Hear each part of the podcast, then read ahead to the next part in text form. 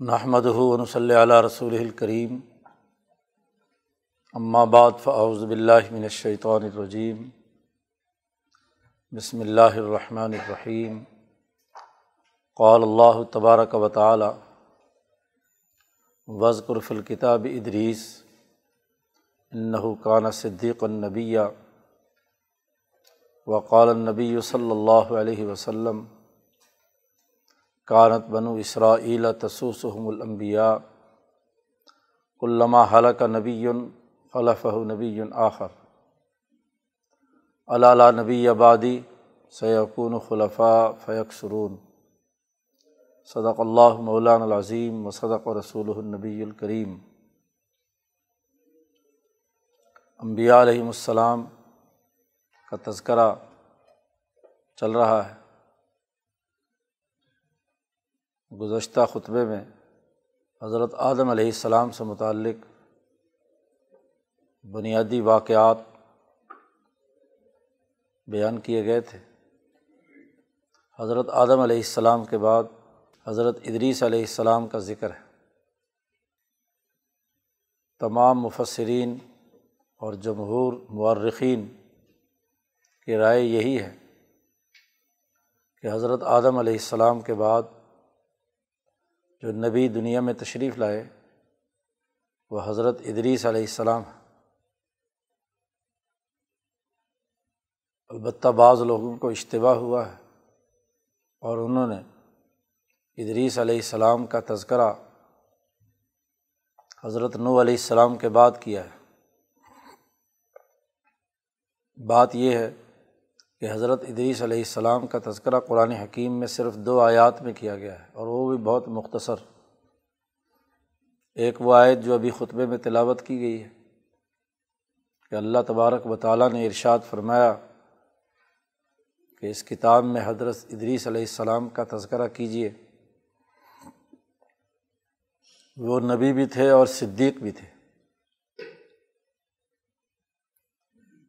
اور ایک تیسرا جملہ بھی فرمایا برفا ناہ مکان علیہ ہم نے انہیں بہت بلند مقام عطا کیا تھا۔ اور ایک جگہ پر صرف نام کا ذکر ہے وزقر اسماعیل و ادریس و ذلقفل ان دو آیات میں، دو جگہوں پر حضرت ادریس علیہ السلام کا صرف نام اور ان کی نبوت، صدیقیت اور بلند مکان ہونے کا تذکرہ کیا گیا ہے۔ ادریس علیہ السلام کے حوالے سے مورخین کے یہاں چونکہ بہت اختلاف پایا جاتا ہے کہ وہ کون تھے، کہاں رہے، کہاں پرورش پائی۔ اس لیے بہت سارے لوگوں کو اشتباہ ہوا۔ کوئی کہتا ہے کہ وہ بابل میں تھے، وہاں سے پھر مصر چلے گئے، ہجرت کی۔ کسی کی رائے یہ ہے کہ وہ ہندوستان میں تھے۔ مختلف آ رہا ہے اور دوسرے یہ کہ ایک اور بات سے اجتباع ہوتا ہے کہ حضرت نو علیہ السلام کو آدم ثانی کہا جاتا ہے۔ تو حضرت آدم کے بعد آدم ثانی نو ہی معلوم ہوتے ہیں۔ اور ادریس علیہ السلام کے حوالے سے یہ بات تمام حکمہ اور مرخین میں متفق ہے کہ انہیں بہت سے علوم عطا کیے گئے تھے، خاص طور پر علم نجوم، علم طبعیات وغیرہ وغیرہ۔ اب یہ کچھ لوگوں کی رائے یہ ہے کہ الیاس علیہ السلام ہی کا نام ادریس علیہ السلام ہے۔ تو اس اختلاف رائے یا بنی اسرائیلی نبی کی حیثیت سے بعض لوگوں نے حضرت نو علیہ السلام کے بعد بنی اسرائیلی امبیا کے تناظر میں ان کا تذکرہ کیا ہے۔ جن میں مجاہد ملت مولانا حفظ الرحمٰن سہاروی رحمۃ اللہ علیہ بھی شامل ہیں۔ انہوں نے حضرت آدم علیہ السلام کے بعد نو علیہ السلام کا تذکرہ کیا ہے قصص القرآن میں۔ اور ان کے بعد حضرت ادریس علیہ السلام کا تذکرہ ہے۔ لیکن حضرت الامام شاہ ولی اللہ دہلوی رحمۃ اللہ علیہ اور ولی اللہ سلسلے کے دیگر مفکرین اسی تاریخی ترتیب پر قائم ہیں۔ جو عام طور پر مفسرین اور مورخین کے سامنے رہی ہے۔ علامہ ابن کثیر نے بھی قصص النبیین میں حضرت آدم علیہ السلام کے بعد ادریس علیہ السلام کا تذکرہ کیا ہے۔ شاہ صاحب نے اس کی جو وجہ بیان فرمائی ہے یا حکمت اس کی جو اس میں کار فرما ہے وہ بہت اہم ہے۔ شاہ صاحب نے جو حضرت ادریس علیہ السلام پر گفتگو کی ہے، وہ بڑی جامع معنی ہے، اسے سمجھ لینے کے بعد یہ بات اظہر من شمس ہو جاتی ہے کہ حضرت ادریس علیہ السلام نو علیہ السلام سے بہت پہلے ہے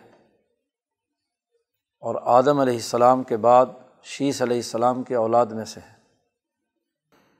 نو علیہ السلام حضرت ادریس علیہ السلام کی اولاد میں سے ہیں۔ نہ یہ کہ ان کے بعد۔ اس حقیقت کو سمجھنے کے لیے اس پس منظر کو جاننا ضروری ہے، جس میں تخلیق آدم ہوئی ہے۔ حضرت آدم علیہ السلام کی تخلیق کے سلسلے میں یہ گفتگو کی گئی تھی کہ حضرت آدم علیہ السلام کی جو صورت انسانیہ یا نوع انسانیت وجود میں آئی، اس میں دو قوتیں کار فرما تھیں۔ ایک ملکی قوت اور ایک بہیمی قوت۔ انسان ان دونوں قوتوں کا مجموعہ ہے۔ اور جب ایک قوت غالب آتی ہے، تو دوسری قوت چھپ جاتی ہے۔ انسانیت کا اس عرض پر ارتقاء۔ قیامت تک اسی تناظر میں ہوتا رہے گا۔ کہ کبھی انسانوں میں ملکیت کا غلبہ تو کبھی بہیمیت کا غلبہ نو انسانیت کی جو پہلی اینٹ حضرت آدم علیہ السلام نے رکھی تھی، اس وقت انسان کو قرۂۂ عرض پہ آنا تھا اور یہاں اسے اپنے بقا کے لیے جن علوم کی ضرورت تھی ان علوم کا استعمال کیا گیا۔ علوم ارتفاقات اور دیگر جو اس کے ضروریات زندگی اور باقی رہنے کے لیے، نسل انسانی کے فروغ کے لیے جو امور تھے ارضیاتی خصوصیات کے حامل جو امور تھے، وہی حضرت آدم علیہ السلام کے پیش نظر رہے ہیں۔ نظام نبوت میں پہلی اینٹ آدم علیہ السلام نے رکھی اور اس اینٹ کا بنیادی مقصد صورت انسانیہ کی تکمیل تھی کہ نو انسانی اس قرۂۂ عرض پر باقی رہنے کے لیے کردار ادا کرے۔ اس لیے انہیں علوم الارتفاقات کا ابتدائی مرحلہ یعنی ارتفاق اول کے کچھ امور اور علوم تعبد و تطہر کے بنیادی امور، وہ انسانیت کو سکھانے کے لیے دیے گئے تھے اور آدم علیہ السلام نے اس پر اپنی اولاد کی تربیت کی۔ اسی حوالے سے ان کی تعلیم کی، انہیں اس دنیا میں زندہ رہنا سکھایا، مکان بنانا، نسل بڑھانا کھانے پینے کی ضروریات کی تکمیل کے امور سکھائے۔ کوئی ڈیڑھ ہزار سال بعد حضرت ادریس علیہ السلام، ہزار سال حضرت آدم علیہ السلام کی عمر ہے، تو ڈیڑھ ہزار سال بعد تقریباً جو تاریخ حضرت شاہ رفیع الدین صاحب دہلوی رحمۃ اللہ علیہ نے ترتیب دی ہے اس کے مطابق۔ حضرت ادریس علیہ السلام دنیا میں تشریف لاتے ہیں۔ آدم علیہ السلام سے لے کر ادریس علیہ السلام تک کا دورانیہ آدمی نبوت کے تحت انسان کے ابتدائی ارتفاقات کی ترقی اور تعلیم اور اس کے امور سر انجام دینے سے متعلق تھا۔ انسانیت میں انسانی اخلاق و اقدار اور اتفاقات آ جائیں۔ ادریس علیہ السلام جب دنیا میں تشریف لائے، تو امام شاہ ولی اللہ فرماتے ہیں کہ ان کی زندگی کا جو ابتدائی حصہ ہے، وہ اسی آدمیت کو مضبوط کرنے کے لیے علوم کے فروغ پر گزرا ہے، جو حضرت آدم علیہ السلام سے ابتدا جن کی ہوئی تھی۔ یعنی ارتفاق اول کے باقی امور کی تکمیل کی، دس گیارہ بنیادی اثاثی امور ارتفاق اول سے متعلق ہے زبان اور لغت سے متعلق چیزوں کو، علموں کو ترقی دی۔ کاشتکاری اور کھانے پکانے اور بنانے، اس سے متعلق امور کو ترقی دی انہوں نے۔ توالد و تناسل اور نکاح کے معاملات کو زیادہ ڈسپلن میں لائے۔ جو ارتفاق اول کے دیگر امور تھے وہ، اور ارتفاق ثانی کے امور، جس میں ایک سربراہ کی نگرانی میں پورے خاندان کا ایک اجتماعیت کے ساتھ رہنا، جس میں خاندانی نظام فیملی سسٹم کو مضبوط کیا،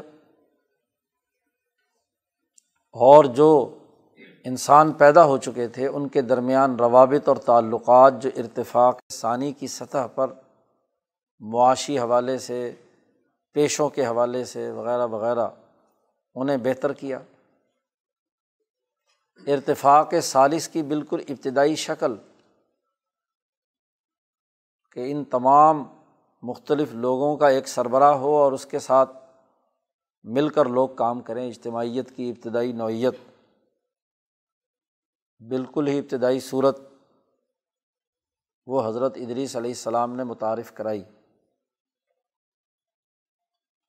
یہ ادریس علیہ السلام کا زمانہ وہ ہے کہ جس میں انہوں نے وہ جو صورت انسانیہ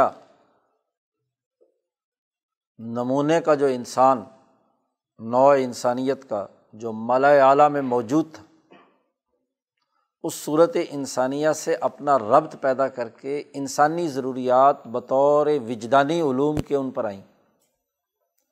وجدانیات کے بارے میں کئی دفعہ بات ہو چکی ہے کہ طبی طور پر جن چیزوں کو انسان ادراک کرتا ہے، کھانے، پینے، وجدانی طور پر۔ تو نو انسانیت کے جو انسانی خواص ہیں، جان، مال، عزت، آبرو کے تحفظ سے متعلق بھوک، پیاس اور توالد و تناسل سے متعلق، اجتماعی زندگی کے امور، انس و محبت سے متعلق۔ تو صورت انسانیہ سے متعلق جتنے اخلاق ہیں وہ انہیں عطا ہوئے، اس پر انہوں نے غور و فکر کیا۔ اسی لیے ارضیاتی جتنی خصوصیات گرد و پیش میں موجود تھیں، علم و طباع سے متعلق ان کو زیادہ بہتر انداز میں انہوں نے انسانیت کے سامنے رکھا۔ عبادت کے بھی وہ انسانی طریقے جو صورت انسانیہ سے متعلق تھے، وہ بھی انہوں نے ابتدائی زمانے میں منظم اور مربوط بنائے، بہتر شکل دی۔ اس کے بعد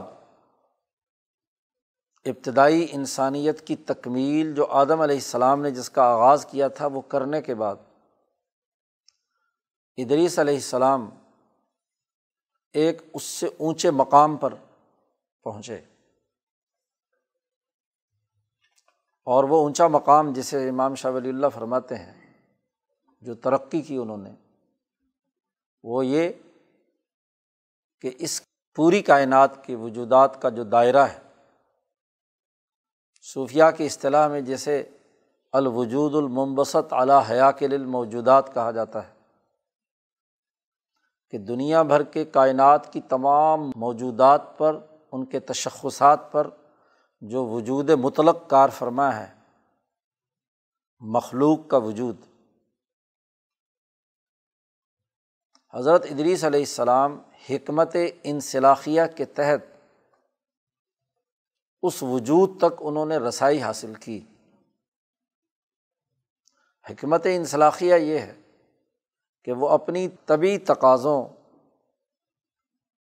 سے ہٹ کر ذات باری تعلیٰ کی جو روح ملکوتی کے تقاضے تھے، ان کی روح نے وہ سفر طے کیا اور ذات باری تعلیٰ تک، لوہے محفوظ تک رسائی حاصل کی۔ امام شاہ ولی اللہ دہلوی نے یہاں صوفیہ کی ایک مثال بیان کی ہے کہ جب سالق سلوک طے کرتا ہے اور خاص طور پر وہ جو اونچے درجے کے اولیاء اور مجدین جو بزرگان دین ہیں، وہ سلوک طے کرتے ہوئے جس مقام تک پہنچتے ہیں، حضرت القدس کا اعلیٰ مقام، جس کا تذکرہ حضرت مجد الفسانی، حضرت شیخ محی الدین ابن عربی اور صوفیہ کے یہاں بڑا عام ہے۔ تو ادریس علیہ السلام وہ الاظم پیغمبر ہیں کہ جن کی ملکیت نے بلندی کا سفر طے کیا اور ذات باری تعلیٰ کا وہ نقطہ جو تجلی اعظم کی صورت میں عرش الہی پر ہے، وہاں تک رسائی حاصل کی اور اس کی ایک وجہ بیان کی۔ امام شاہ ولی اللہ نے کہ ادریس علیہ السلام کا پہلا دور وہ ہے جو انہوں نے اپنی بہیمیت یا حیوانیت سے متعلق امور ہیں، ملکیت کے تقاضوں سے ان کی تکمیل کی اور پھر اللہ تبارک و تعالیٰ نے ان کی ملکیت کو عروج عطا کیا۔ ورفا ناہ مکان علیہ ادریس علیہ السلام کو ہم نے بہت بلند مقام عطا کیا۔ تو وہ ان کی روح اپنے تمام تر ملکیتوں اور نورانیتوں کے ساتھ وہاں تک رسائی حاصل کی حضیرت القدس تک، جو علم کا منبع اور مرکز ہے۔ اس میں فنا ہوئے، مشاہدہ حق تبارک و تعالیٰ میں ان کی رسائی حاصل ہوئی۔ اس لیے کہ حضرت شاہ صاحب فرماتے ہیں کہ حضرت ادریس علیہ السلام وہ شخصیت ہیں کہ جن میں بیک وقت جسمانی طاقت اور قوت اور ہاتھ کی کراگری کی صلاحیت بھی پائی جاتی ہے۔ ثناء الید بھی ہے ثناء الوہم بھی ہے اور ثناء الخیال بھی ہے خیال انسانی دماغ میں وہ طاقت اور قوت ہے جو کلیات کا ادراک کرتی ہے۔ اور وہم ثناء الوہم بھی ہیں۔ وہم انسانی دماغ میں، روح میں وہ طاقت اور قوت ہے جو جزیات کا ادراک کرتی ہے۔ مائکرو لیول پر جن چیزوں کی پہچان ہے، وہ وہم سے ہوتی ہے۔ اور میکرو لیول لیول پر بڑے جو کلیات ہیں، ان کی ادراک کی صلاحیت خیال سے ہوتی ہے۔ تو خیال بھی بہت بلند، اور اس خیال کے اندر بڑی اعلیٰ درجے کی تخلیقی صلاحیتیں حضرت ادریس علیہ السلام میں پائی جاتی تھی۔ اور چیزوں کی جو جزیات اور ذیلی اور فروئی امور ہیں، ان پر بھی بڑی گہری نظر تھی۔ ایک ایک جزی ایک ایک پہلو پر، چھوٹی سے چھوٹی چیز پر بھی ان کی نظر تھی۔ تو انہوں نے ذات باری تعلیٰ تک رسائی حاصل کی اور ایک خاص وقت تک اپنی ملکیت کو بلند ترین مقام پر اللہ نے ان کو رسائی دی اور وہ وہاں تک پہنچے۔ تو انسان کی کیفیت یہ ہے کہ کبھی عرش پہ اور کبھی فرش پہ۔ کبھی سعود ہے تو کبھی نزول ہے۔ ہر سالق کا یہی معاملہ ہے۔ کبھی اس میں بہیمی خواص غالب آتے ہیں تو ملکیت چھپی رہتی ہے۔ اور جب ملکی خواص غالب آتے ہیں تو بہیمیت چھپی رہتی ہے۔ یہ انسان جو ہے، یہ ان دو قوتوں کے درمیان کشمکش اور تجازب کی حالت میں ہوتا ہے۔ اور ان دونوں کے عمل سے توازن اور اعتدال الاظم انسانوں میں پیدا ہوتا ہے۔ حضرت ادریس علیہ السلام، حضرت آدم علیہ السلام کے جاری کیے ہوئے علوم کا نظام بنانے کے بعد عروج تک پہنچتے ہیں۔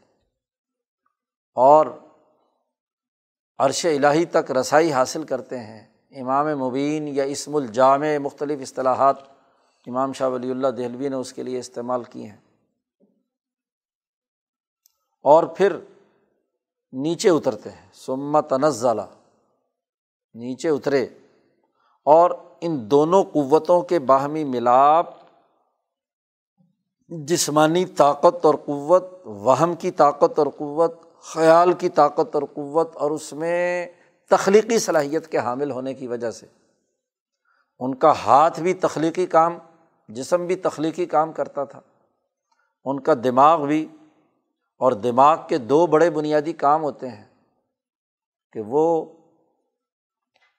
کلیات کی سطح پر بھی چیزوں کا ادراک کرے، اور جو جزیات ہیں ان کی صورت میں بھی ان کی چھوٹی چھوٹی جزی پر بھی اس کی نظر ہو۔ تو یہ جامع خصوصیت حضرت ادریس علیہ السلام کو حاصل ہوئی۔ اس کے نتیجے میں بہت سے بنیادی اثاثی علوم انسانیت سے متعلق ان پر نازل ہوئے۔ انسانیت کا فہم کہ انسان کیا ہے، اس کی کیا کیا ضروریات ہیں کس کس طریقے سے اس انسان کو ترقیات کے مختلف مراحل طے کرنے ہیں؟ اس کے گرد و پیش کائنات کا اس کے ساتھ کیا رشتہ اور تعلق ہے؟ اس رشتے اور تعلق کے اعتبار سے کوئی چھ بنیادی اثاثی علوم حضرت ادریس علیہ السلام کو عطا کیا گیا نمبر ایک، علم الطباع و تشریح یہ انہیں عطا کیا گیا۔ کہ یہ جو کائنات عرض ہے خاص طور پر، اس کی بنیادی طبیعتی ساخت کیا ہے؟ چنانچہ امام شاہ ولی اللہ فرماتے ہیں کہ جو یونانیوں اور فلسفیوں کے یہاں بنیادی علوم میں سے علم الحیولہ و صورت ہے، یہ سب سے پہلے حضرت ادریس علیہ السلام پر یہ علم نازل ہوا کہ اس پوری کائنات کا ایک مادہ ہے اور ایک اس کی صورت جسمیہ ہے۔ کائنات کا وجود، چونکہ وجود ممبست تک رسائی حاصل کی تھی، تو اس وجود کو سمجھا انہوں نے کہ کائنات کے تمام موجودات میں دو بڑی بنیادی قوتیں کار فرما ہے ایک حیولہ اور ایک صورت جسمیہ۔ اور پھر ان اجسام میں مابل اشتراک اور مابل امتیاز کے تناظر میں جو فلسفیوں نے پوری ایک لمبی چوڑی بحث کی ہے۔ اس علم کے اصل بانی حضرت ادریس علیہ السلام ہے بعد کے زمانے میں تو یونانیوں اور فلسفیوں کی ہاں جی بحث و مباحثے سے اس کے اندر بہت ساری تحریفات ہو گئیں۔ لیکن یہ بنیادی علم کائنات کی تفہیم کا یہ حضرت ادریس علیہ السلام کو عطا ہوا۔ ادریس علیہ السلام کے مقام کے حوالے سے الخیر الکثیر میں شاوری اللہ صاحب نے یہ گفتگو بھی کی ہے کہ وہ اس میں الہی اسبوح کے زیر اثر وجود میں آئے تھے۔ ہر نبی کسی نہ کسی اس میں الہی کے ماتحت ہے۔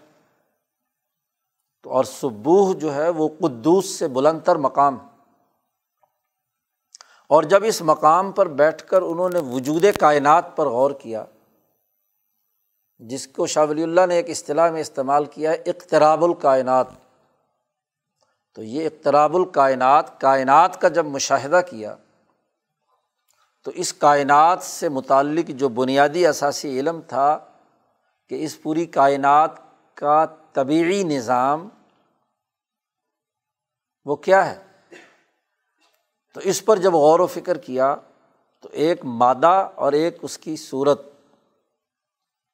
ان دونوں کے باہمی ملاپ سے ایک مستقل علم وجود میں آیا، جو آج فلسفیوں کی لایانی گفتگو کے نتیجے میں اس کے اندر تحریفات ہو گئیں، لیکن یہ اس زمانے کا ایک صحیح علم تھا جو حضرت ادریس علیہ السلام کو عطا کیا گیا۔ ایک تو علم الطباع و تشریح تھا۔ اور پھر اسی کے ذیل میں ایک دوسرا علم بھی دیا گیا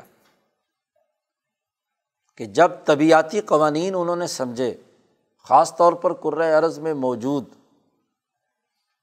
جتنی اشیا تھیں، معدنیات تھے، نباتات تھے یا حیوانات تھے، ان کے جب خواص اور ان کا جو مادہ اور جسم پر مشتمل ان کی جو خصوصیات تھیں، تاثیرات تھیں، وہ سمجھی، تو اس کے ذیل میں ایک اور علم وجود میں آیا، جسے علم الطب کہا جاتا ہے۔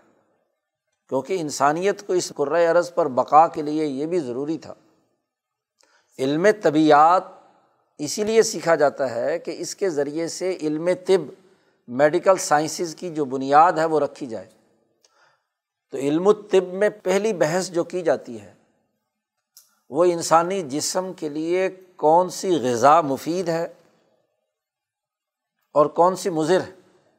غذائیات علم طب کا پہلا بنیادی موضوع ہے۔ کیونکہ انسانی بقا کے لیے غذا کا استعمال لازمی اور ضروری ہے۔ تو کون سی غذائیت رکھنے والی چیز معدن میں سے ہو؟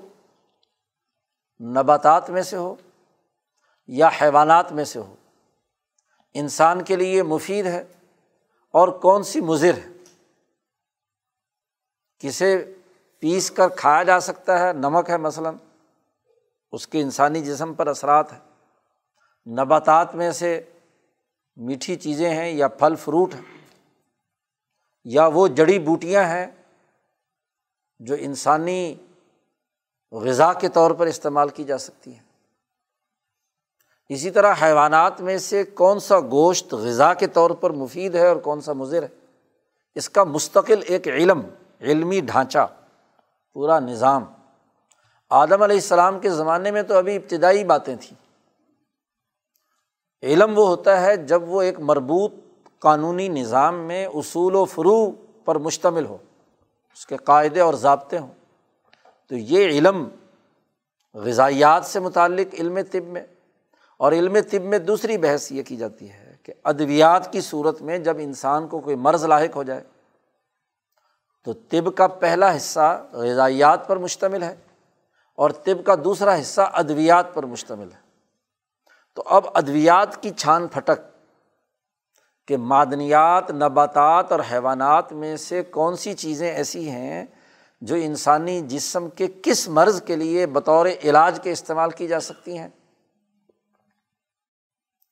اور کون سی چیزیں ہیں جو دوائی کے طور پر بھی زہر ہے اور انسانی جسم کے لیے کارآمد نہیں ہے اور اگر زہر ہے تو اس زہر کو بھی کتنا اور کس مقدار کے اندر کسی خاص مرض میں کیسے استعمال کرایا جا سکتا ہے؟ تو علم طب کے یہ بنیادی اثاثی امور بھی حضرت ادریس علیہ السلام کو عطا کیے گئے۔ کیونکہ جب انہوں کے مشاہدے اور ان کی روح ملکوتی، جب کائنات کے وجود اعظم یا وجود المبسط علیٰ حیاکل الموجودات تک اس نے رسائی حاصل کی، تو جو چیز بھی جو موجود تھی عرض پر جب اس پر اپنی توجہ ڈالتے، تو اس کے خواص ان کے سامنے آ جاتے۔ ان خواص کے مطابق وہ انسانیت کو تلقین کرتے کہ یہ پودا، یہ معدن، یہ جانور، یہ بطور غذا کے یا دوا کے مفید ہے اور یہ دوا یا غذا کے طور پر بھی مفید نہیں ہے۔ یہ اعلیٰ درجے کی صلاحیت، ان کی خیال کی طاقت اور قوت اور ان کے وہم کی طاقت اور قوت اور اس کی تخلیقی صلاحیتوں نے پیدا کی۔ دنیا میں جتنے بھی علوم وجود میں آئے ہیں، وہ انسانی دماغ کی تخلیقی صلاحیت سے آئے ہیں۔ جب یہ دونوں چیزیں ملتی ہیں، جزیات کو ادراک کرنے والا خانہ تخلیقی صلاحیت کا حامل ہو اور کلیات کے ادراک کرنے والا انسان کا دماغ کا خانہ تخلیقی صلاحیتوں کا حامل ہو اور اس کے سامنے پوری کائنات تو ادریس علیہ السلام نے اس کائنات کے مشاہدے سے علم طبیعت اور علم طب، دو بڑے بنیادی علوم کے بانی اول، حضرت ادریس علیہ السلام۔ ان کا تعلق تو اس زمینی جو خواص اور طبیعتی تقاضے ہیں، ان سے تھا۔ پھر حضرت ادریس علیہ السلام جب چونکہ کائنات کے جو وجود تک رسائی حاصل کی تھی، تو اس کائنات کا انسان سے ایک اور رشتہ ستاروں اور سیاروں کا ہے، سورج، چاند، ستارے۔ تو علم نجوم اور علم فلکیات بھی اس کا بھی ادراک کیا۔ سورج کیا ہے؟ اس کے کیا خواص ہیں؟ اس کی کیا تاثیرات انسانی جسم پر مرتب ہوتی ہیں؟ کس وقت سورج کا کون سا اثر انسانیت کے لیے مفید ہوتا ہے اور کس وقت کون سا اثر ہے جو نقصان کا باعث بنتا ہے؟ چاند، اس کے خواص، زہرا، مشتری، مریخ، جتنے بھی سیارات ان کے خواص چونکہ وجود تک رسائی حاصل کی انہوں نے، وہ وجود المبسط علا حیاکل الموجودات، تو سورج کے وجود کے پیچھے جو جس مطلق وجود سے یہ بن کر آیا ہے، ذات باری تعالیٰ نے اسے بنایا ہے، چاند جس وجود مطلق سے بن کر آیا ہے۔ اسی طرح باقی سیارات اور وہ ستارے۔ سریا کا جھرمٹ ہے، وہ کیا کردار ادا کرتا ہے؟ قطبی تارا جسے کہتے ہیں، اس کی کیا تاثیر ہے؟ تو ستاروں کے خواص اور تاثیرات کا علم اپنی تخلیقی صلاحیتوں سے حضرت ادریس علیہ السلام نے دریافت کیا۔ پھر جو ان ستاروں کا اور سورج چاند ستاروں کا پورا نیٹ ورک ہے، پورے قرۂۂ عرض کے چاروں طرف، تو اس فلکیاتی نظام میں آپس میں ان سیاروں کا کیا رشتہ ہے؟ کتنے برج ہیں؟ ان برجوں میں کتنے ہاں جی ستاروں کا ہاں جی کردار ہوتا ہے؟ اور کس وقت یہ سیارات اپنے گھر میں ہیں، کبھی دوسرے خانے میں ہیں، وغیرہ وغیرہ جو علم نجوم سے متعلق بنیادی اثاثی امور ہیں اور اس کی تفصیلات کا یہ علم سب سے پہلے حضرت ادریس علیہ السلام کو عطا کیا گیا۔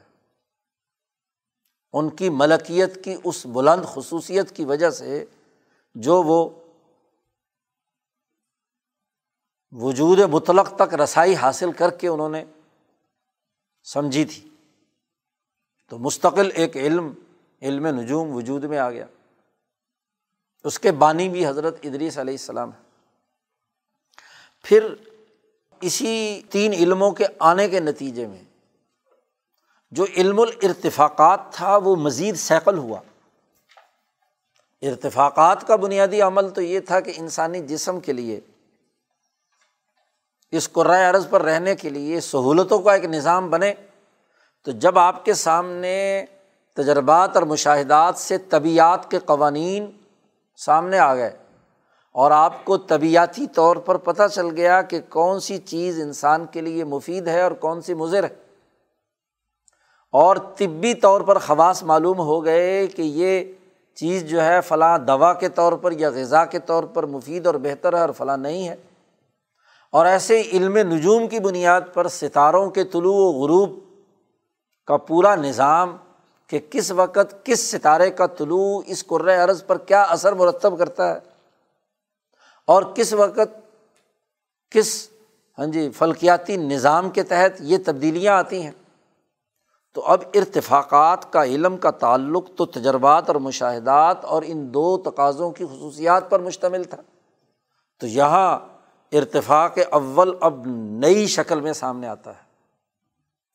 وہ آداب سامنے آئے کہ ایک فرد کے لیے ان دونوں علوم کو علم نجوم اور علم طبیعت اور علم طب تینوں علوم کو سامنے رکھ کر ارتفاقات کا نظام بنایا جائے، اول ارتفاق میں بھی، ارتفاق ثانی میں بھی، توالد و تناسل کے، نکاح کے، اولاد کو آگے بڑھانے کے تناظر میں بھی۔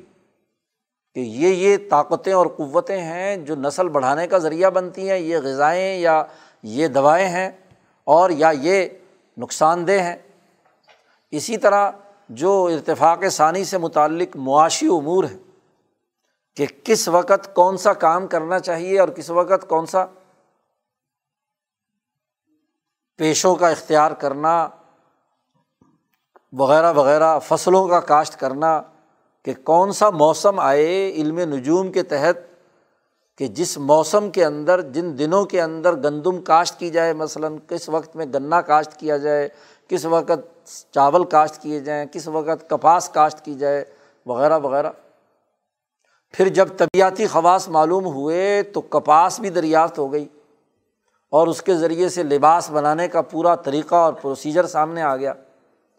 تو لباس بہتر بنا مکانات بہتر بنے۔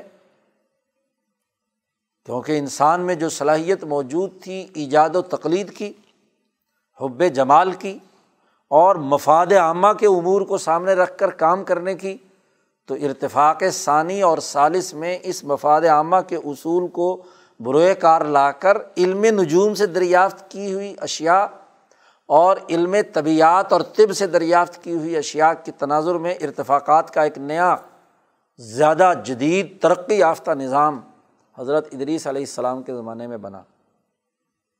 اسی طرح سیاسیات کا تقاضا علم ارتفاق سالس کی صورت میں تھا، تو وہ بھی اس سے منظم ہوا کہ جو قبیلے کا سردار ہے، خاندان کا سربراہ ہے، اس کو کن کن امور کو پیش نظر رکھ کر اپنے قبیلے کے، اپنے خاندان کے، اپنے اجتماعی نظام کی ترقی کے لیے کردار ادا کرنا ہے۔ کیونکہ جب علمی ترقی ہوتی ہے تو ارتفاقات بھی ترقی کے منازل طے کرتے ہیں۔ تو علم نجوم اور علم طبیعت اور علم طب تین علوم کے نتیجے میں آگے علم ارتفاقات جو ہے اس نے بھی ایک نئی ترقی یافتہ شکل اور باقاعدہ ایک علم بن گیا۔ آدم علیہ السلام کے زمانے میں تو ابھی ارتفاق اول ابتدائی درجے میں تھا۔ لیکن اس کے علمی قاعدے اور ضابطے اول، دوم اور تین کے کچھ امور، یہ ہاں جی منکشف ہوئے حضرت ادریس علیہ السلام پر، تو علم ارتفاقات جو ہے وہ بھی سامنے آیا۔ اسی کے ساتھ ساتھ حضرت ادریس علیہ السلام نے چونکہ رسائی حاصل کی تھی ذات باری تعالیٰ تک، صورت انسانیہ کے راستے سے بھی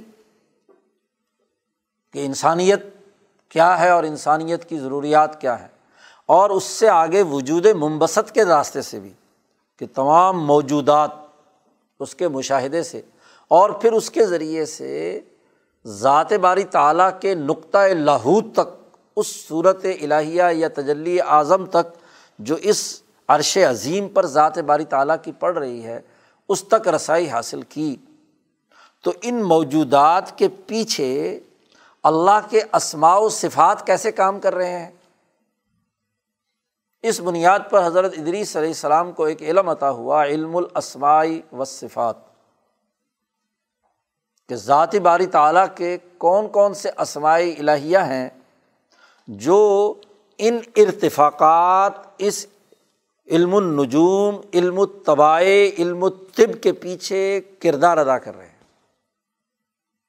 کیونکہ موجودات کے نظام کا مشاہدہ کیا جائے تو صرف زمین ہی سب کچھ نہیں، اس زمین سے اوپر ستاروں کا، نظام شمسی کا، فلکیاتی ایک دائرہ ہے۔ اور جب وجود مطلق کا مشاہدہ کیا جائے تو صرف فلکیات اور علم نجوم ہی سب کچھ نہیں، کہ صرف یہ نظر آنے والا سورج اور یہ نظر آنے والا چاند اور یہ ستارے یہی نیک بخت اور بد بخت ہو کر دنیا پہ اچھی یا بری نظریں گاڑتے ہیں، صرف انہیں کی تاثیر تو نہیں۔ ان کے پیچھے بھی ایک نیٹ ورک کار فرما ہے۔ اور وہ اسماعی الہیہ کا ظہور ہے۔ اور ان اسماعی الہیہ کے ہر اسم کے تابع فرشتے بھی ہیں اور امبیا کا نظام بھی ہے۔ تو علم الاسماعی و صفات کا مشاہدہ ہوا۔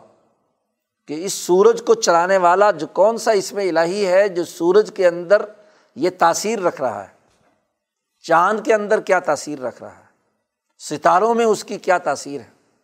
اس عرض کے اس سیارے پر اسماعی الہیہ کا ظہور کیسے ہو رہا ہے؟ ان اسماعی الہیہ کا ظہور معدنیات میں کیسے ہے؟ اور ہر ہر معدن میں جو خواص مختلف ہوئے ہیں تو ذات باری تعالیٰ نے جب اس کی تخلیق کی اور اس کو الگ الگ معدن کی صورت دی، تو جس اسم کے تحت وہ ہوا، تو ہر چیز ایک اسم کے تحت ہے، تو اس اسم نے اس مادن میں وہ خصوصیت پیدا کی ہے۔ اس عنصر میں ایلیمنٹ میں وہ خصوصیت پیدا کی ہے۔ ایسے ہی جب اس کی نباتی شکل بنی، تو کس نبات کے پیچھے کون سا اس میں الہی کار فرما ہے؟ اسی طرح جو حیوانات وجود میں آئے ہیں، تو کس حیوان کے پیچھے کون سا اس میں الہی کار فرما ہے؟ اب جن حیوانات کے اوپر اسماء الہیہ کا مثبت اثر ہے اور وہ ملکی خصوصیات کے حامل ہیں جانور، جنہیں انعام کہا گیا، سمانیت ازواج، یہ وہ جانور ہیں جن پر اسماعی الہیہ کا ملکیت کا ایسا اظہار ہے کہ ہیں تو حیوان، لیکن ان کا گوشت انسانی جسم اور انسانی ملکیت کے لیے مضر نہیں ہے، اس لیے ان کے کھانے کا حکم دیا گیا۔ اور وہ جن اسما کے تحت شیر، بھیڑیے، درندے ہاں جی وجود میں آئے ہیں، تو وہ انسانی جسم کے لیے مضر ہیں ان کے پیدا کرنے کی اور بہت ساری تکوینی وجوہات وہ اللہ تعالیٰ کے علم میں ہیں۔ تو ان کے پیچھے جو اسماء الہیہ کار فرما ہے، تو حضرت ادریس علیہ السلام وہ پہلے نبی ہیں جنہوں نے علم الاسما تک رسائی حاصل کی۔ اور وہ علم مکمل طور پر مدون اور مرتب کیا۔ امام شاہ ولی اللہ فرماتے ہیں کہ بعد میں آنے والے جتنے بھی ہیں اسماع صفات میں جتنے نئی نئی جہتیں امبیا نے یا اولیاء اللہ نے پیدا کی ہیں، اس کا مرکز اور منبع اور بنیادی علم حضرت ادریس علیہ السلام اس کی بنیاد رکھنے والے ہیں۔ تو یہ علم الاسما جو ہے، یہ دریافت کیا حضرت ادریس علیہ السلام نے۔ علم نجوم، علم طبیعت، علم طب، علم ارتفاقات، چار پہلے۔ اور پانچواں علم علم الاسما اور جب اسماء الہیہ کا علم حاصل ہو گیا، تو پھر انسان کا اس اسماء الہیہ کے ساتھ جو رشتہ ہے، وہ کیا؟ اس کے نتیجے میں ایک چھٹا علم علم انصباغ کہ ذات باری تعالیٰ کے رنگ میں رنگنا، انسان رنگین ہو جائے صبغت اللہ عمن احسن من اللہ صبغ تو ان اسماء الہیہ اور صفات الہیہ کے رنگ میں انسان کیسے رنگا جائے؟ اس کی ملکیت ان اسما تک کس سلوک کے راستے سے سفر کر کے وہاں تک پہنچے؟ جو علم تصوف کا گویا کہ مرکز اور منبع ہے یہ علم۔ علم تصوف اور طریقت یا علم الاحسان میں یہی بحث کی جاتی ہے کہ ہر انسان اپنے مربی اسم کو دریافت کرے اور اس مربی اسم کے ذریعے سے ذات باری تعالیٰ تک وصول اللہ حاصل کرے اور اس اسم سے جو گرد و پیش میں ریلیٹڈ اسما ہے ان کے ساتھ اس کا کیا رشتہ ہے، اس رشتے کو سمجھ لے۔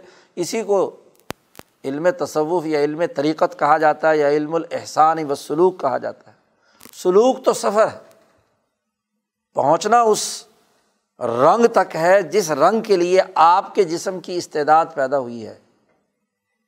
اپنی جبلت کے مطابق جہاں رسائی حاصل کرتے تو یہ چھ علم حضرت ادریس علیہ السلام پر نازل کیے گئے، انہیں رسائی حاصل ہوئی۔ اور یہ وہ علم تھے کہ ان کے ذریعے سے انسان کی جو روح ملکوتی ہے، اس کی تکمیل بھی ہوتی ہے۔ علم الاسما و علم الانصباغ بصبغ الہین ان دونوں علوم کے ذریعے سے ملاکوتی روح مزید تخلیقی صلاحیتیں حاصل کرتی ہے اور چار علوم کے ذریعے سے اس کی بہیمی روح جو ہے یا حیوانی روح جو ہے وہ تخلیقی صلاحیت حاصل کرتی ہے۔ یہ علوم حضرت ادریس علیہ السلام نے بہت اونچے مقام پر رسائی حاصل کر کے انسانیت کے لیے بنائے۔ اور چونکہ انسانیت کی اس دنیا میں بقا ضروری تھی، اس لیے اللہ تبارک و تعالیٰ نے جب یہ علم عطا کیے، تو ان علموں کے ساتھ امام شاہ ولی اللہ فرماتے ہیں کہ عنایت الہیہ بھی ان کے ساتھ شامل ہو گئی۔ عنایت الہیہ بھی ایک اصطلاح ہے، اللہ کی عنایات بھی ان علوم کے ساتھ شامل ہو گئیں۔ وہ یہ کہ یہ علوم وہ ہیں جو کبھی بھی جب تک دنیا میں انسان موجود ہے کبھی بھی یہ علوم فنا نہیں ہوں گے۔ عنایت کا مطلب ایک عام فہم مثال سے ایسے سمجھا جا سکتا ہے کہ جیسے اللہ تبارک و تعالیٰ نے جب تخلیقات کائنات کی کی تھیں، تو ہر چیز کے جو خواص، اس کے حقیقت، اس کی تاثیرات رکھی تھیں، تو وہ ان دونوں کو ایک دوسرے سے باندھ دیا تھا۔ مثلاً آگ میں جلانے کی صلاحیت رکھی تھی۔ تو یہ ان دونوں کو ایسا باندھ دیا کہ جہاں آگ ہوگی وہ جلائے گی ضرور۔ یا پانی میں بہاؤ کی صلاحیت رکھی تھی۔ تو جہاں پانی ہوگا اس میں بہاؤ ہوگا۔ جب تک یہ دنیا قائم ہے، اس میں کوئی تغیر و تبدل نہیں۔ تو یہ علوم جب ادریس علیہ السلام کو عطا کیے گئے، آپ کے قلب قدسیہ کے اندر، آپ کے دماغ کے اندر تخلیقی طور پر یہ ذات باری تعالیٰ کی طرف سے پیدا کر دیے گئے علوم نبوت ہیں یہ چھ کے چھ علوم۔ ان چھ کے چھ علوم کے ساتھ عنایت الہیہ جڑ گئی۔ یعنی جب تک قرۂۂ عرض تک رہیں گے تو علم طباع و تشریح بھی رہے گا۔ ارتقاء کے مختلف مراحل طے کرے گا۔ علم نجوم بھی رہے گا۔ علم طب بھی رہے گا۔ علم الرتفاقات بھی رہیں گے۔ علم الاسماعی و صفات کے حاملین بھی رہیں گے۔ اور علم انصباغ بصبغ الہین والے لوگ بھی رہیں گے۔ ان علوم کو جوڑ دیا گیا عنایت الہیہ کے ساتھ۔ دونوں میں لازم ملزوم رہا بنا دیا گیا۔ یہی وجہ ہے کہ امام شاہ ولی اللہ دہلوی فرماتے ہیں کہ یہ علوم دنیا میں جب آئے تھے اس زمانے میں بالکل حق علم تھا کیونکہ نبی کی دریافت تھی، نبی پر کو اللہ نے عطا کیے تھے۔ ان کے اصول، ضابطے اور ہر ایک کا اپنا اپنا درجہ اور مرتبہ تھا۔ علم طبیعت کا اپنا ایک دائرہ ہے۔ علم نجوم کا اپنا ایک دائرہ ہے۔ علم طب کا اپنا ایک دائرہ ہے۔ علم الرتفاقات کا اپنا ایک دائرہ ہے۔ علم الاسماعی و صفات کا اپنا ایک دائرہ ہے۔ اور ممکن حد تک انسان اللہ کے اسماء و صفات کے رنگ میں رنگا جائے تو اس کا بھی ایک دائرہ ہے۔ مخلوق ہے نا۔ مخلوق کا ایک دائرہ ہے، وہ خالق تو نہیں ہے۔ تو ہر چیز کا اپنا دائرہ۔ اب چھ علوم اگر اپنے اپنے دائرے پر رہ کر کام کریں تو نتیجہ مثبت اور درست ہے۔ یہی وہ ملت قصوا تھی جو حضرت ادریس علیہ السلام پر اس زمانے میں اس کا ظہور ہوا۔ اور یہی ظہور ہے جو ہر آنے والے دنوں کے ساتھ آنے والے تمام امبیا پر یہ علوم اپنی اصل شکل میں آتے رہے۔ کام ان علوم کی بنیاد پر کس شعبے میں کس نبی نے زیادہ کیا یا کم کیا، یہ الگ استعداد کے فرق کے اعتبار سے رہا۔ لیکن بنیادی طور پر یہ علوم جب دریافت ہو گئے تو یہ انسانیت کا اثاثہ بنے۔ انسانیت کا ایسا اثاثہ جو انسانیت سے جڑے ہوئے ہیں۔ اور امام شاہ ولی اللہ فرماتے ہیں کہ جب عنایت الہیہ اس سے جڑ گئی تو اب قیامت تک ہر زمانے میں یہ علوم رہیں گے۔ یہ الگ بات ہے کہ جب بھی اس علم کے اندر کوئی فساد پیدا ہوگا یا جہالت تاری ہوگی تو ضرور آئندہ چل کر کوئی ایسی قوم ضرور پیدا ہوگی کہ جو اس کو صحیح خطوط پر دوبارہ منظم کر دیتی ہے۔ ظہول اور جہالت کا ہونا نسل انسانی میں وہ تو ہوتا رہے گا۔ جاہلیت بھی پیدا ہوتی رہے گی۔ علم سے جہالت کی طرف جانے کا عمل۔ اور جب جہالت پیدا ہوتی ہے تو جو علم کا اصل دائرہ ہوتا ہے، اس دائرے سے آگے پیچھے چلے جاتے ہیں۔ کہ چونکہ اس قرۂۂ عرض کے دو بنیادی علوم تھے، علم طبیعت اور علم نجوم۔ اس کے نتیجے میں امام شاہ ولی اللہ فرماتے ہیں کہ ادریس علیہ السلام کے ان علوم کے نتیجے میں ملت المجوس یا ملت الطبعین وجود میں آئی، آگے چل کر۔ اور علم نجوم کی بنیاد پر، علم نجوم کے حاملین کی ملت النجامین وجود میں آئی۔ اور علم الاسماعی و صفات اور علم الانصباق کی بنیاد پر ملت حنیفیہ وجود میں آئی۔ تو دنیا میں تین ہی ملتیں ہیں۔ اگر ملت حنیفیہ کو سامنے رکھا جائے، جو ملت قصبہ ہے، تو ملت حنیفیہ کے ذیل میں علم نجوم بھی ہے اور علم طبیعت اور ارتفاقات وغیرہ بھی ہیں۔ اور وہ لوگ جو جہالت کے مرتبے پر فائز ہوئے، انہوں نے حنیفیت کا معاملہ اسمائے صفات کا معاملہ ختم کیا، مشاہدات کیا صرف علم نجوم کا، اور اس کی بنیاد پر انہوں نے صرف نجوم کی اساس پر ارتفاقات بنائے، نجوم کی بنیاد پر اخلاق بنائے، طبیعت کی بنیاد پر علم طبیعت کی بنیاد پر ارتفاقات بنائے اور علم طبیعت کی بنیاد پر اخلاق بنائے، تو یہ جاہلیت پیدا ہو گئی۔ اور پھر چونکہ ان طبیعتی قوانین اور ان علم نجوم کے ستاروں کے اثرات کے پیچھے اسماء الہیہ کا علم نہیں تھا، تو علم نجوم کے جو تاثیرات تھیں، ان کے اندر بھی ان کو اشتباہ پیدا ہوا، تحریفات کیں ان کا غلط مطلب سمجھا۔ تو تحریف شدہ ملت نجامین وجود میں آنا شروع ہو گئی۔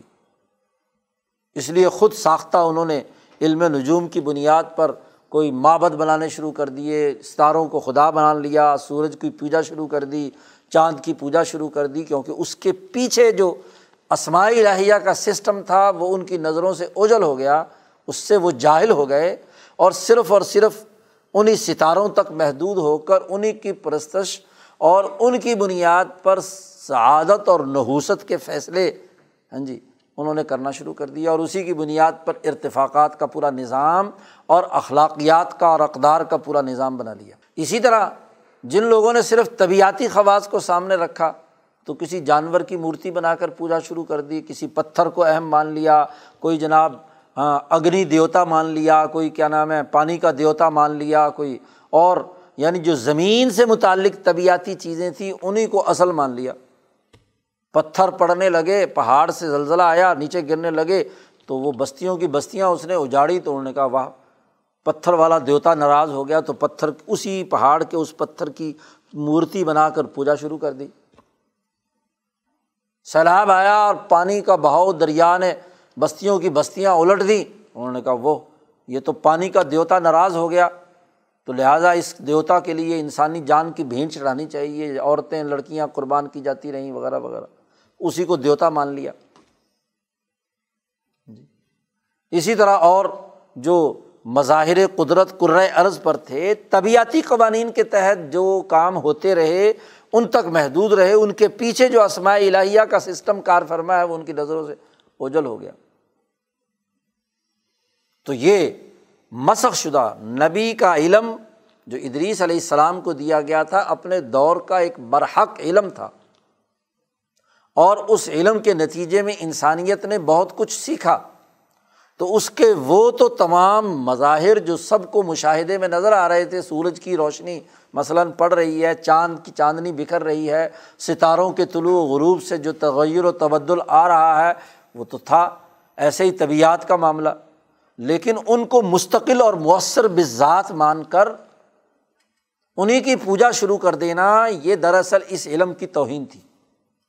پھر ایک اور بڑی بنیادی بات ہے، وہ یہ کہ یہ علم جو دریافت ہوئے تھے ادریس علیہ السلام کے زمانے میں، تو اس زمانے میں کائنات جس حالت میں تھی، اس حالت میں جو مشاہدہ ہوا ہے، اس کے مطابق وہ علم وجود میں آیا ہے۔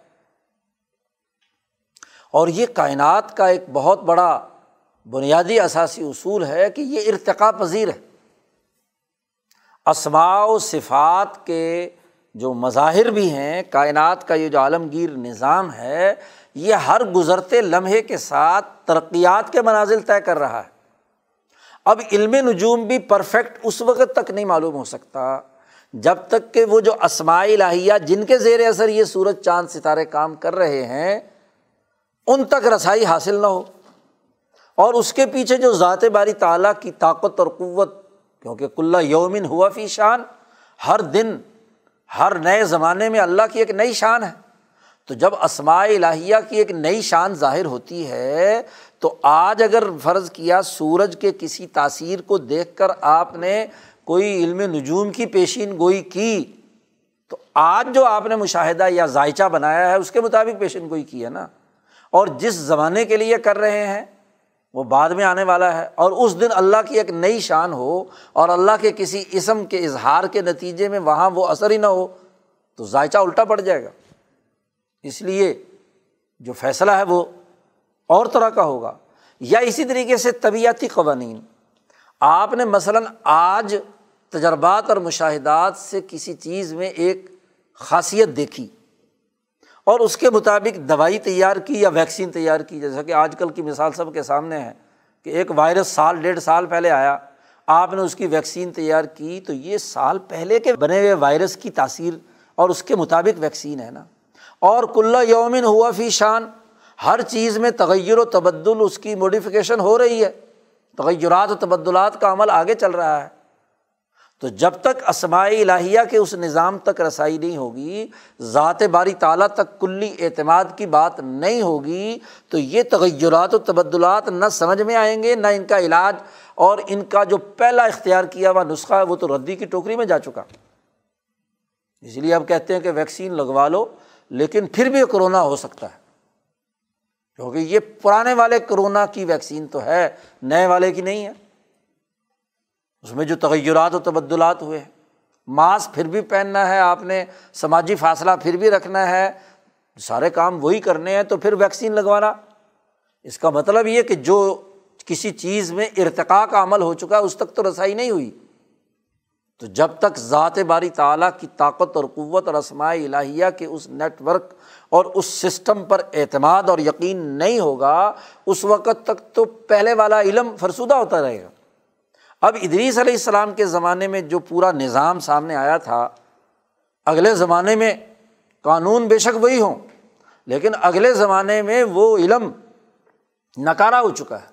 اب ضرورت وہ ان مفہمین کی تھی کہ اس زمانے کے مفہمین اپنے ہاں جی ان تمام علوم سے رسائی حاصل کر کے اس دور کے تقاضوں کے مطابق جو امور ہیں وہ ان ارتفاقات کو متعین کرتے۔ جیسا کہ ہر دور میں امبیا علیہم السلام اسی کام کے لیے آتے رہے ہیں، نبی کی ضرورت تبھی پیش آتی رہی ہے کہ وہ آ کر اس جاہلیت کا خاتمہ کریں کہ جو جاہلیت اپنے تجربات و مشاہدات کے پرانے اور فرسودہ اور رجت پسندانہ خیالات پر قائم ہے جاہلیت کی بنیاد ہی رجت پسندی پر ہے۔ پرانے فرسودہ اصول اور قوانین کو بنیاد بنا کر کام کرنے سے متعلق۔ ہے نئے تغیرات اور نئی تخلیقی صلاحیتوں کی جی چیزیں جو ہیں وہ سامنے نہ آنے کے نتیجے میں گمراہیاں پیدا ہوتی ہیں۔ تو حضرت ادریس علیہ السلام کو یہ علم دیا گیا۔ اس علم کی جو بنیادی اثاسیات یا ڈھانچہ ہے کہ ستارے تاثیر کرتے ہیں، طبیعت اپنے اثر رکھتے ہیں۔ طبی طور پر خواص جو انسان کے لیے دریافت کیے گئے چیزوں کے اور ان کے استعمال کے وہ اپنی ایک حقیقت رکھتے ہیں۔ ارتفاقات کا جو بنیادی ڈھانچہ ہے، ارتفاق اول، ثانی، ثالث سے متعلق، یہ یہی ہے اور یہ آخر تک یہی رہے گا۔ لیکن اس کے اندر تغیرات و تبدلات کا عمل ہر دور کی تخلیقی صلاحیت رکھنے والے ثناء الید ثناء الوہم اور ثناء الخیال، وہ اس کے مطابق اس کو مہذب بناتے رہیں گے۔ یہ بنیادی نقطۂ نظر تھا ادریس علیہ السلام کا۔ یہ علوم انسانیت کو ادا کیے اور انسانیت ترقی کی اگلی منزل تک پہنچی۔ آدم علیہ السلام کے بعد انسانیت ادریس علیہ السلام کے دور میں ترقیات کی ایک نئی منزل تک پہنچی ان علوم کی وجہ سے۔ اور جب یہ علوم یہاں انہوں نے سکھا دیے، اس کے مطابق نظام بنایا، علم الحکمت ہاں جی اسی تمام چیزوں کو سامنے رکھ کر ان کے سامنے آیا، علم الملک، ریاستوں کے قیام، ارتفاق کے سالث سے متعلق اس کے بنیادی اثاثی امور بنائے اور پھر جیسے تاریخ کی کتابوں میں ہے کہ انہوں نے پوری دنیا کی تقسیم کر کے چار بادشاہ مقرر کیے۔ ہاں جی تو مختلف خطے ان کو دیے کہ یہ چار بادشاہ ہیں، یہ اپنے اپنی جگہ پر اپنے ارتفاق سالس کا نظام ان ان اصولوں پر قائم کریں گے، عدل و انصاف کریں گے، امن و امان قائم کریں گے، ان کی طبی صحت کا لحاظ رکھیں گے، ان کی جو غذائی ضروریات ہیں ان کو پورا کریں گے، وغیرہ وغیرہ وہ امور متعین کر دیے۔ اس کی تفصیلات حکمت کی کتابوں میں موجود ہیں، ان کے نام بھی ہاں جی جو اسرائیلی روایات ہیں، ان میں تاریخ کی کتابوں میں موجود ہیں۔ تو وہ وہ لوگ جو ہیں مختلف، پوری دنیا میں انہوں نے تقسیم کر کے انسانیت کی چار بادشاہتیں قائم کیں اور انہوں نے اپنے اپنی جگہ پر ان ان علوم کی بنیاد پر نظام بنائے۔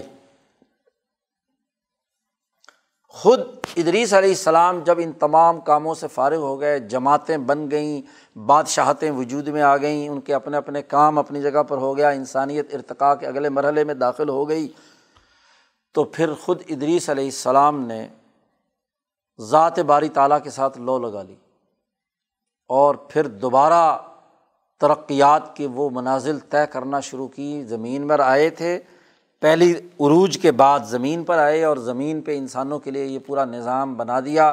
اور جب آخری مرحلہ ان کی وفات کے قریب کا مرحلہ آیا تو پھر انہوں نے دنیا سے تعلق منقطع کر کے اپنی روح کو دوبارہ اللہ کی طرف متوجہ کیا اور دنیا میں مسلسل قرۂۂ عرض پر رہے تو روزے رکھنا شروع کر دیے، افطار کبھی نہیں کرتے تھے۔ خالی روح سے متعلق امور جو ہے انہوں نے عبادت الہی میں مشغول ہوئے اور پھر اللہ نے ان کو اٹھا لیا۔ اب مختلف روایات جو لوگوں کی ہیں، تورات کی روایات جو ہیں، اسرائیلی روایات ہیں، نہ اس کی تصدیق کی جا سکتی، نہ تقزیب کعب اخبار کی ایک روایت جو ابن عباس رضی اللہ تعالیٰ عنہ نے ان سے سوال کیا تھا تو ان کی روایت ہے یہ کہ اہل کتاب کے یہاں عیسائیوں اور یہودیوں کے یہاں یہ نقطۂ نظر رہا کہ حضرت ادریس علیہ السلام کو زندہ ہی آسمان پر۔ وہ ایک روایت ہے کہ جی ہر دن انہوں نے چونکہ انسانیت کا پورا نظم و نسق قائم کیا تھا تو ہر گزرتے دن کے ساتھ جب تک اس قرۂۂ عرض پر ادریس علیہ السلام رہیں گے تو ان کے جو نامہ اعمال ہے اس میں اضافہ ہوتا رہے گا۔ کیونکہ رہتی دنیا تک ان کا نام لوگوں کے سامنے روشن ہے کہ انہوں نے سسٹم بنائے، ادارے بنائے، ریاستیں بنائیں اور وہ علوم دریافت کیے، لوگ ان سے استفادہ کر رہے ہیں، ہر انسان کو اس سے راحت مل رہی ہے۔ تو ان تمام کی وجہ سے ان کو ہر گزرتے دن کے ساتھ جو ہے وہ ہاں جی ترقیات مل رہی ہیں۔ تو ادریس علیہ السلام نے جو فرشتہ ان کے ساتھ وابستہ تھا، اس سے کہا کہ دیکھو اس روایت کے مطابق، اس دیکھو کہ میں جب تک دنیا میں رہوں تو اتنا ہی ہاں جی میں زندہ موجود رہوں تو یہ سارے میرے نامہ اعمال میں لکھے رہیں گے، کیونکہ مرنے کے بعد تو نامہ اعمال جو دنیا کا ہے وہ بند کر دیا جاتا ہے۔ تو مجھے ایسی بلند جگہ پر لے جاؤ کہ جہاں مجھے ابھی موت نہ آئے۔ تو وہ فرشتے نے اپنے پر پہ بٹھایا۔ اس روایت کے مطابق حضرت ادریس علیہ السلام کو اور وہ اڑتا ہوا پہلے آسمان، دوسرے آسمان، تیسرے آسمان، چوتھے آسمان پہ پہنچ گیا۔ ادھر سے ملک الموت جو ہے، ساتویں آسمان سے نیچے، اللہ نے انہیں حکم دیا کہ جاؤ ادریس کی روح قبض کرنی ہے اور ادریس جو ہے، وہ چوتھے آسمان پر اس کی روح قبض کرنی ہے۔ جب وہ وہاں پہنچے ملک الموت، تو انہوں نے اس فرشتے سے پوچھا کہ بھائی، یہاں اللہ نے مجھے کہا ادریس کی روح قبض کرنے کا، تم ادریس کے ساتھ ہوتے ہو، تو ادریس ہیں کہاں؟ میں تو بڑا حیران تھا کہ اجریس تو زمین پہ ہیں اور مجھے کہا چوتھے آسمان پہ روح قبض کرو۔ تو اس فرشتے نے کہا کہ میرے پروں کے اندر ہے۔ تو اس طرح اس روایت کے مطابق حضرت ادریس علیہ السلام کی روح چوتھے آسمان پر قبض کی اور حضرت ادریس علیہ السلام چوتھے آسمان پر تشریف فرما ہیں۔ نبی کرم صلی اللہ علیہ وسلم کی جو بخاری کی روایت آسمانوں پر جانے اور معراج سے متعلق ہے، اس میں چوتھے آسمان پر ہی حضور صلی اللہ علیہ وسلم کی ملاقات حضرت ادریس علیہ السلام سے ہوئی ہے۔ تو یہ ایک روایت ہے۔ بہرحال یہ روایت ہو ہاں جی یا جو امام شاہ ولی اللہ کا نقطۂ نظر ہے، وہ تو یہی ہے کہ اس رفع سے مراد زندہ آسمان پر اٹھانا نہیں ہے، بلکہ یہ منزلت اور مقام اور مرتبت کا بلند ہونا ہے کہ ان کا جسم بالکل گھل گیا۔ اور روح جو ہے وہ گویا کہ بہت اونچے مقام پر حضرت القدس تک اس نے رسائی حاصل کی اور وہ اس حال سے اللہ سے ملے کہ ان کے جسم پر طبیعتی تقاضوں کی کوئی چیز ان کے روح کے اندر نہیں تھی۔ بالکل صاف، شفاف روح جو ہے، جیسا کہ ازل میں تھی، ویسی روح جو ہے وہ وہاں صاف ستھری روح اللہ کی طرف پہنچ گئی۔ اسی کو اللہ نے کہا ورفانہ مکان علیہ۔ اب باقی ادریس علیہ السلام کے نام کے حوالے سے بھی ایک بحث ہے کہ ادریس علیہ السلام کا نام کیا ہے۔ کچھ لوگوں نے اسے عربی کا جملہ بنانے کی کوشش کی ہے کہ چونکہ انہوں نے یہ علوم پڑھائے، ان کی تدریس کی، تو وہ مدرس تھے۔ ادریس افعیل کے وزن پر انہوں نے بنانے کی کوشش کی ہے، لیکن اس پر علماء لغات نے بڑے اعتراضات کیے ہیں کہ اس کو افعیل کے وزن پر لانا کیسا درست نہیں ہے۔ ایک لطیفہ جو ہے وہ مولانا علامہ موسا جار اللہ نے لکھا ہے۔ ہاں جی کہ وہ کہتے ہیں کہ میں جب مولانا سندھی کے جو شاگرد ہیں، کتاب حروف اوائل صور جس میں حضرت سندھی کے ملفوظات انہوں نے جمع کیے ہیں، تو حضرت موسا جار اللہ کہتے ہیں کہ میں ہندوستان آ گئے تھے آخر زمانے میں وہ، تو میں سیر و سیاحت کرتے ہوئے بنارس جو ہندوؤں کا بڑا مرکز ہے، وہاں کے ایک برہمن جو بہت اعلیٰ علم، سنسکرت کا عالم تھا ہاں جی اس سے ملاقات کے لیے پہنچا۔ تو وہاں بات چیت اور گفتگو ہوتے ہوئے انہوں نے بتلایا کہ ریش سنسکرت زبان میں رسول کو کہتے ہیں۔ تو وہ کہتے ہیں، میرے دماغ میں فوراً آیا تو میں اس سے پوچھوں کہ عید کا کیا معنی ہے۔ تو اس نے کہا کہ عید کا سنسکرت میں مانا ہے پہلا، اول۔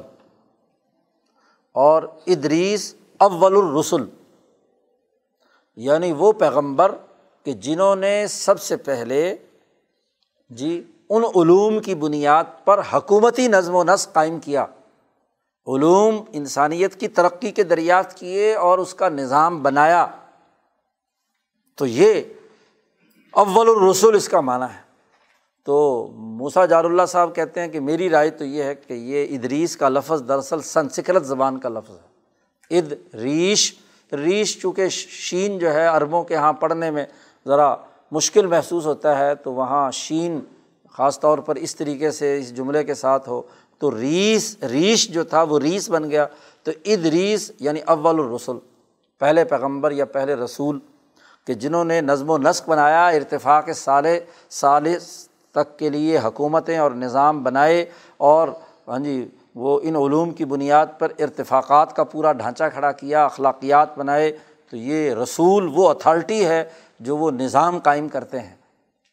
علوم نبی تو جس پر علوم آئے ہیں اور رسول وہ جو ان علوم کی بنیاد پر باقاعدہ سسٹم قائم کرتے ہیں، نظام بناتے ہیں۔ تو دنیا میں ادریس علیہ السلام پہلے رسول ہیں جنہوں نے سسٹم اور نظام باقاعدہ ان علوم کی بنیاد پر بنائے۔ یہ وہ بنیادی گفتگو ہے جو حضرت ادریس علیہ السلام کے حوالے سے ولی اللہ علماء کے فکر و عمل کا خلاصہ ہے۔ اللہ تعالیٰ ہمیں ہاں جی امبیا علیہم السلام کے ان واقعات کو درست تناظر میں سمجھنے اور اس کا اعلیٰ شعور حاصل کرنے کی توفیق عطا فرمائے۔ وہ آخر داوانہ ان الحمد للہ رب العالمین۔ اللہ